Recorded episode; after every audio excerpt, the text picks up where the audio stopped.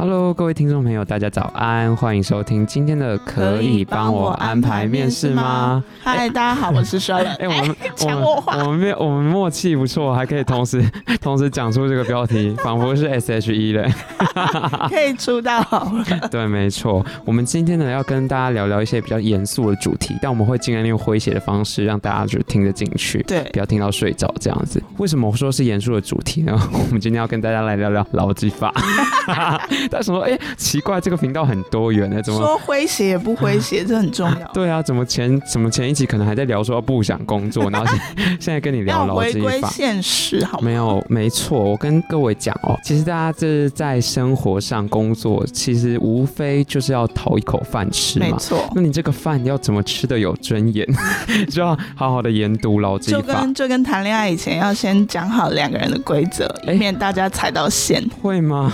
呃，就是还是要慢慢的透露一些。我也是向往这种爱情啊，只不过因为 通常我们就难吧，因为你一刚开始一定是没办法百分之百展露真实的自己吧。嗯，哎、欸，对，这就是差异啦。对啊，不然而且你谈到后来，你可能就是尴尬的点越也越来越多，就你也没有办法说，你已经走到一个节骨眼，好像这时候拿出来讲，好像在翻旧账。对 对对，哎、欸，我是不是很懂？怎么样？才刚结束是吗？对啊，而且其实不觉得在工作上也是嘛，有时候嗯，在工作上好像也是。是一个有苦难言的状态，就确实是应该要在最初，就是整个工作刚开始的时候，如果双方有把条件啊，或者是游戏规则都讲清楚，我觉得其实之后在工作的过程当中，大家也不会有花太多时间去迟疑啊、猜忌什么的。嗯，就是比较像是公归公，私归私这样子，然后其实是保障双方了。哦，大家也用一个比较客观的立场去探讨这个 劳资关系哦，对啊，也比较不会造成一些争议啦。法律嘛，大家也。知道它就是保障人的这个最低限度嘛，那劳基法也是一样哦。虽然说呃劳基法可能有定很多规定啊，不管是在约束雇主啊，还是在保障劳工，它其实就是一个最低限度的要求。所以有时候你可能会遇到一些呃，比方说幸福企业，他们就说哦，我们的特休优于劳基法。但其实有一些很妙啊，其实在网络上我也看到很多网友在聊，就说哦，怎么有保劳健保就是 员工福利这件事情，我觉得也蛮特别的。对，就是必须说啦，法律就是一个最低限度的要求。对，那白话文来说，它就只是不让你违法而已。但是不巧的是，因为现在劳资的环境可能还是有些公司会比较有一些潜规则嘛，嗯，所以它还是有待改善的，所以我们才会有这种什么劳工局、劳动部存在嘛。就有一些灰色地带，还是需要劳工局出来解释。对，没错。然后包含说，有时候有些劳资争议，可能它也是第一次发生。法律这件事情嘛，大家也知道，它绝对不会是写。的死死的，它一定是会有一个解释的空间的。对，所以这时候也会需要说，哎、欸，你发现很多劳资争议，它其实是会到调解庭，或是甚至到法官判决，嗯，才会有最终的结果。不是说哦，我说什么就是什么，因为法律它就是文字书写的嘛。对，文字书写它也是会有解释的空间，还是要以个案去去评估。没错，只是要跟各位表达说，这是一个专业的东西。就我们今天跟各位分享的，其实就是法条上的一些比较直观的规定，然后大家可能平常不。不会注意，但其实是有列出来的一些条款，我们可以跟大家分享。对，但如果你今天真的遇到什么状况的时候，我们还是建议你去咨询专业的人士，不要说哎，拿出了我们 Podcast 说哎，人家就这样说，没有，我们只是跟各位介绍说有哪些权益是你自己要把握好的。对，或者是其实现在网络也非常发达，如果你有这方面的一些疑虑，其实你都可以上网去搜寻，会有很多类似的案例啊，或者是情况，然后大家可能会在网络上讨论，甚至是有一些新闻。闻。嗯，像我们待会就想跟大家聊聊，就是像之前有听到一些新闻的案例，蛮特别的。对，包含说如果今天真的不巧不巧，我们后面讲到的一些案例啊，哦。你现在待的公司雇主已经违法，那你要怎么去面对这件事情？报警？绝对不是哦，好吗？因为你在一个工作上，你还是需要去促进这个职场健康环境嘛。当有一方去触犯到这个法规的时候，有时候他或许他不知道，对，他是没有注意到。你先别先把大家想的善良一点，但他是做错没有错，但我们还是呼吁大家可以进行理性的沟通。对，沟通完之后发现 A 事情没有办法解决，我们再去寻求第三。者的协助，然后让事情可以圆满的落幕，嗯，这才是大家工作啊，或是 活在这个世界上最好的方式。毕竟你提出这些疑虑，也是希望说我们可以达到双方的共识，然后可以一样在这个职场好好的一起工作。对，那我们讲回今天的重点啦，就是我们在法律的规定上，大家如果有学习过那种通识课，有讲到民法什么的，都会讲到说意思表示这件事，包含说以前大家什么国中、高中公民课，可能都有讲到说，哎，我们今天要成立民法上的契约条件，嗯，它一定是要就是有纸本的签约吗？对，不一定哦。其实你只要双方有意思表示一致。你的契约就成立了。哎、欸，这个其实我一开始是不知道的，我觉得应该就是要签才合理。但其实如果双方就是有共识，你不管是口头或者是书面上面，其实他就已经达成一个契约关系。但是当你今天如果这个契约有纠纷的时候，可能进到法院上要进行一些协调的时候，那这时候你有纸本签约，他需要你举证。对，他需要举证，所以你有纸本签约才会是更有保障的状态。没错，所以大家才会说。虽然我们在法律上是双方意思表示一致，呃，这个契约关系就成立了，但还是建议大家，如果可以的话，尽量还是签纸本的契约，对啊，才可以保障双方的权益。就好像有图有真相，你必须还是要替双方留下一个底，一个依据。那我们在做双方协调的时候，也比较好去评估跟判断。对，没错。那我们也跟大家讲一下法源好了，这个就是记录在我们的民法第一百五十三之一条，它有说不一定要签署正式的合约。但是为了避免误会和纠纷，所以建议大家留下书面的文件会比较保险。这样子，那讲完这个契约，那我们接下来就要讲跟我们工作比较有关系的嘛，就是劳动契约是什么？劳动契约其实是根据民法雇佣的规定而成的哦。但因为民法里比较缺乏保障劳劳工的规定，所以劳基法呢又针对了劳工的保障进行更多条文的约束。这样，对，它相对是一个后续的补充，就是希望说可以在完善的保障劳工的权益。对，那我们常常听到的大概可以分为三类型的契约啦。第一个就是雇佣契约，第二个是承揽契约，第三个是委任契约。哇，完蛋了！大家想说 怎样？是在上课吗？我要睡着了？没有，好吗？建议大家，因为你听 podcast 可以边做其他事嘛，你现在就可以 Google 查一下。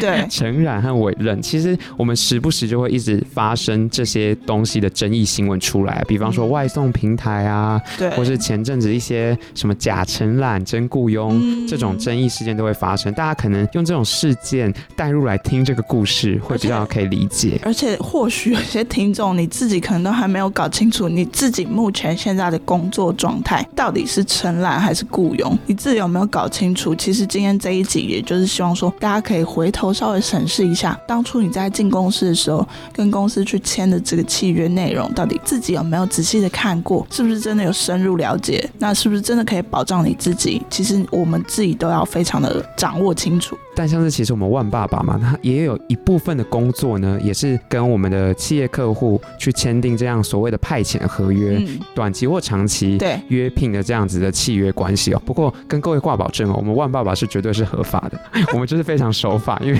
我们只要一旦大家有意见，我们是会被客诉。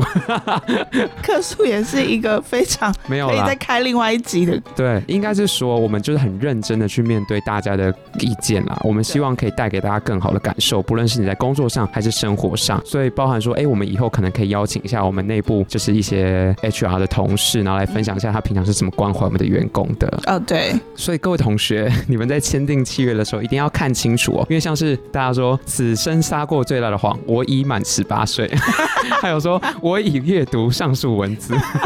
请问大家是真的有阅读吗？那个那个文字大概大概有二十页吧，就是每次签，比方说那个电，啊、我们去中华电信续约的时候，Netflix 啊，你同意什么？啊 对啊，你根本不知道你同意了什么哎、欸、哎、欸、天哪，这样多可怕啊，同学们！可是工作这件事情又更有关系了嘛，因为毕竟你其他契约是你去消费嘛，你顶多被卖掉就是个资嘛。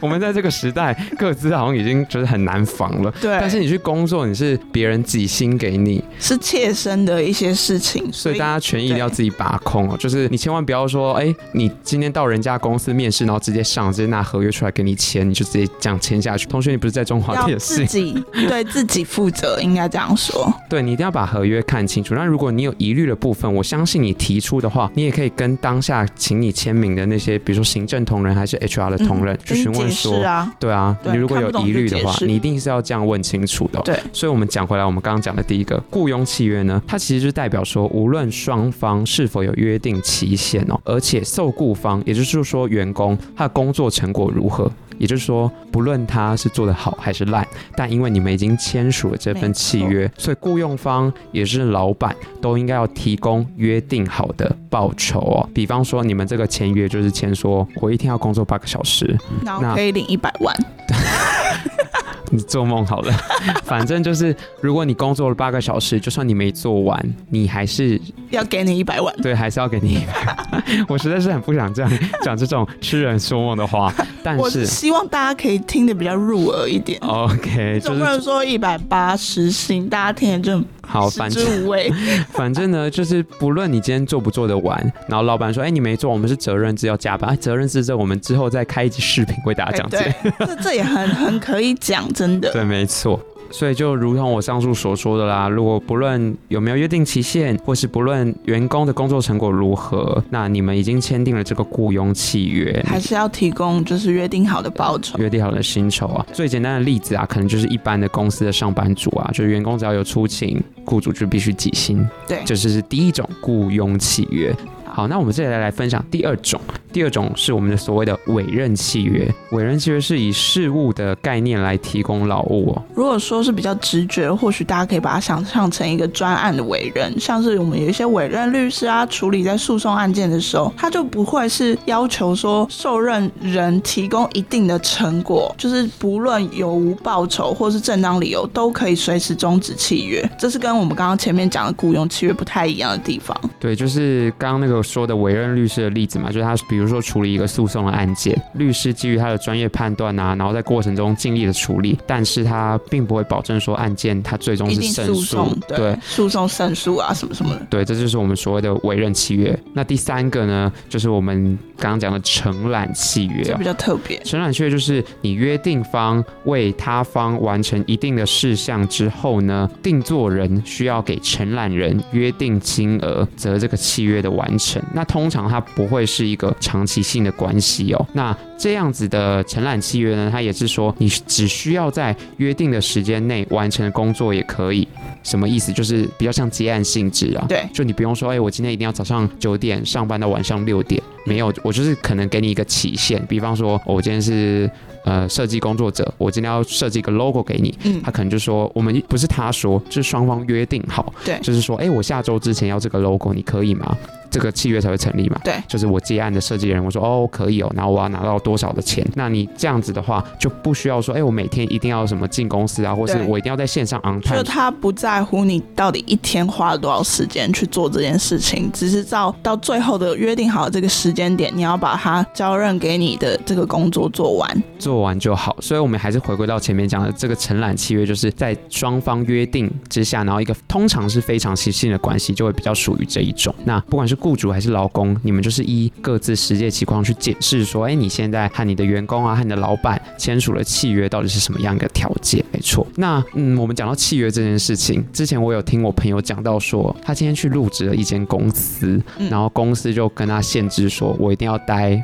几年才能走？哎，我可以讲吗？就媒体业哦，对，或者是说有些这个应该是网络上公开的事实了，就是那种新闻主播，嗯，他们其实是会有一些培训的嘛，哦、或是说幼幼台的哥哥姐姐哦，这这是一定，或是艺人嘛，这 些对啊，就是他们签的这些契约，通常我们就是会换另外一种方式说，他绑定了所谓我们最低的服务期限，就像阿兵哥要签那个责任制一样。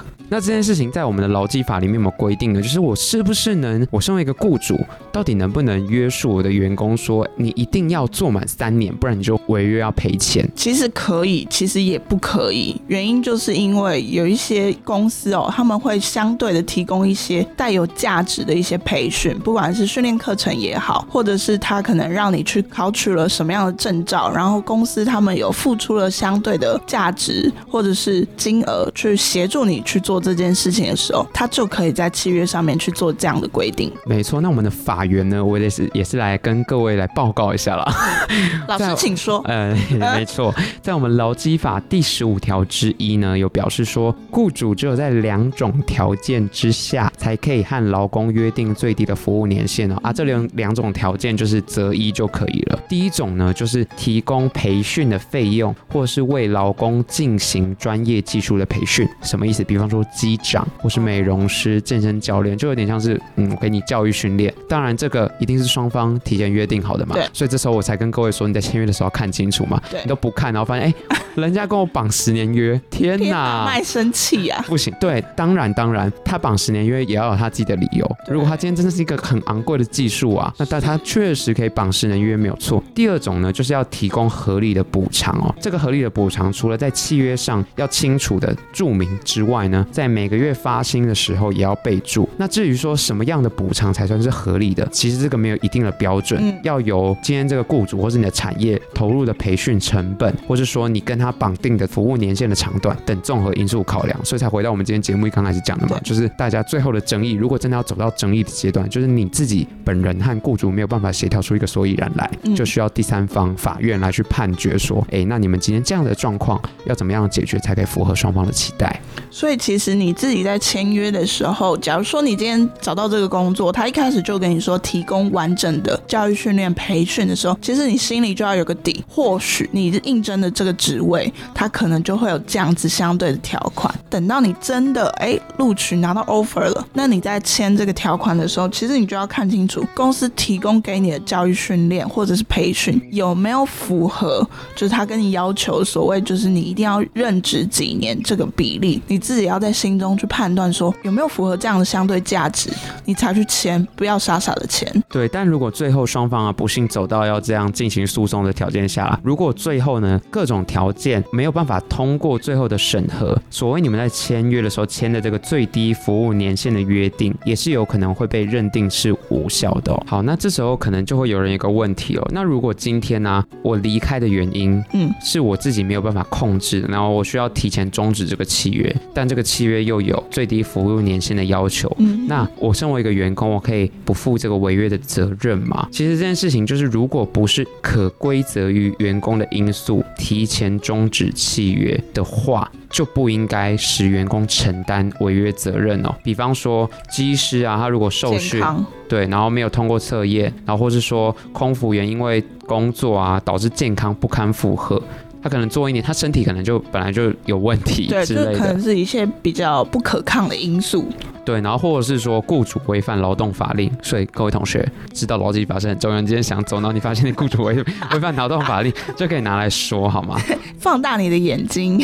对啦，就是比如说这种种情况都会有可能被法院认定为不可归责于员工的理由哦。所以这个时候员工就有可能可以在这个地方是免责的。对，就有可能可以不用负违约的责任或赔偿他的训练费用的。所以为什么我们？都用这种不确定的语气呢？因为同学，我们也不是法官哦。当然，还是祝福各位的职场过程中，一定是不要有这争议，就是大家顺顺的过每一天就好，把自己的精气神留在奉献给公司，然后丰富自己的下班后的生活，创造一个美好的人生，而不是面对这些烂事，然后每天在处理这些事情。对，对对对。那还是回到我们一刚开始说的嘛，所以有些事情我们就是要一刚开始把它讲清楚嘛，就像大家谈恋爱也是一样的，你不要谈到后来，然后开始翻旧账，或是发现说，哎，其实。我们一刚开始原本就不适合，然后一直在对，应该说像谈恋爱的时候，你可能就是他非常不在乎某一方面，结果其实你是一个超在乎一些生活的小细节。那像这样子的时候，其实你在面试、在会谈的时候，其实你自己就要询问清楚，而不是说哦，对方真的给你 offer 了，然后我们在签约的时候才发现，哎，怎么契约里面有写到这一条，我不能接受。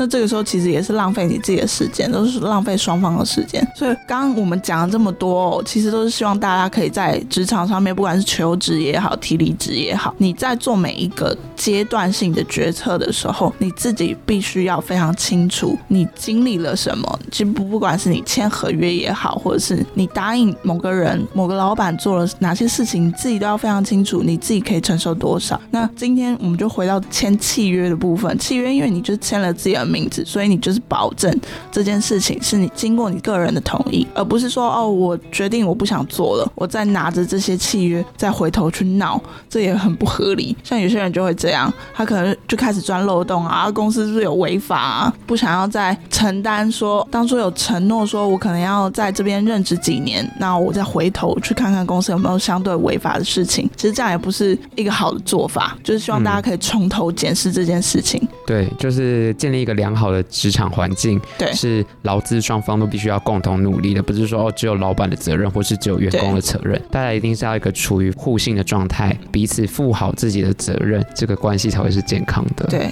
像这个就很特别，跟大家分享一个例子，其实就在去年台湾发生一件蛮轰动吗？算轰动，我觉得在这个职场上面，嗯，因为大家很不可置信，就有一个清洁员，他在某间公司就是任职了二十年，然后他就被解雇了，但到最后他是半毛资遣费都没有领到，他就很气，就回头去看他的契约，才发现他竟然跟公司签的是承揽契约。天啊，他过了二十年之后才发现，那因为这件事情呢，当然就闹到劳动局，劳动局就去看他们的契约，发现这个清洁员他在公司，他跟公司的关系其实很多东西都被约束。我们刚刚有听到承揽制，其实他很多事情是不管你的，我只跟约定一个固定的期限，然后我去看你的工作结果。但是这个清洁员呢，他被约束了上班时间，甚至是工作的地点，还有他工作的器材也都是公司提供的。那这完全是符合劳动契约的特性。劳动局也判别他们其实应该是劳雇关系，而非承揽的关系。那所以这间公司应该必须要帮清洁员负责他的劳退啊，或者是劳健保、劳灾，或者是就业保险等等。但是这个清洁员什么都领不到。好扯哦！我觉得这真的很不应该哎。对啊。老实说，清洁员，我不知道这是不是一个阿姨啦，嗯、但是过二十年，也可能是阿伯，就必须说有些很多时候，像是我本人之前的工作也有那种根本就是没有签契约啊，哦，就是你要说双方特别信任彼此嘛，可能公司比较没有那么有制度，嗯、但是他们守不守法，就有劳各位劳工去检视。那签约就是给你自己多一个保障嘛，比方说，当你遇到问题的时候，你可能就会比较少东西可以让你去据理力争。比方说，我全公司就是没有打卡啊，虽然这个啊是因为他们工时的关系，因为他工作时间比较不固定，很弹性，对，非常之弹性，所以其实这个也是双方都是你情我愿去做这件事情。可是各位就要记得哦，很多规定你以为它是可以被潜规则，但没有，它劳基法上面都是有很明确的规范，说你。可以做到什么样的程度，或者你不能做到什么样的程度？那我们今天就是给大家一个开头了，希望大家可以花自己一点业余的时间去多研究一些劳基法，不要说哎、欸，我们今天讲什么就信哦。还有就是，你有的时候你拿到文件，不管是契约也好，其实你随手拿到文件，人家请你签的时候，你应该每一字每一句都要看清楚。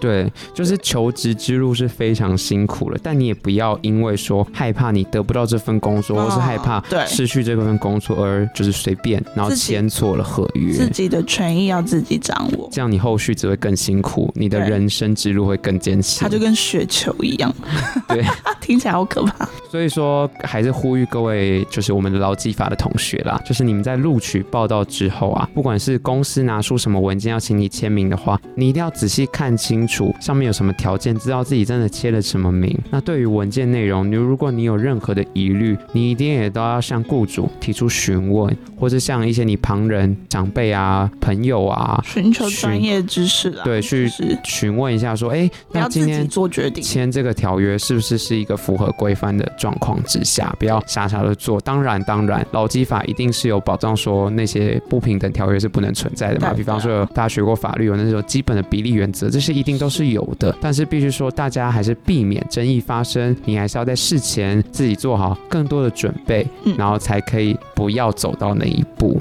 对，今天只是跟大家上一个预防的课程。对，没错。如果大家喜欢的话，我们 之后可以再跟各位分享一些劳基法知识，因为毕竟分享这个我们也是。颇累人的，就呃没时间读的话，或许也可以听我们的 podcast。对啊，因为我们就是帮大家整理好的一些法条的资讯，网络上资讯，包含说我们万爸爸也有法务人员帮我们审稿哦。耶 Yeah，很棒吧？大家听到的资讯一定都是我们从法条上面去精选出来说大家需要注意的地方。对，就是比较跟大家生活上如果各位同学们，劳基法同学，你在你的职场上有曾经遇到说什么很荒唐、很瞎的状况，或是你觉得劳资关系处理的很好的状况，也都欢迎在底下留言跟我们分享，嗯、搞不好你就会成为下一集的主角。主角没错，又或是我们邀请你来上节目，跟我们分享一些实际的案例，让更多朋友知道自己怎么去捍卫自己的权益。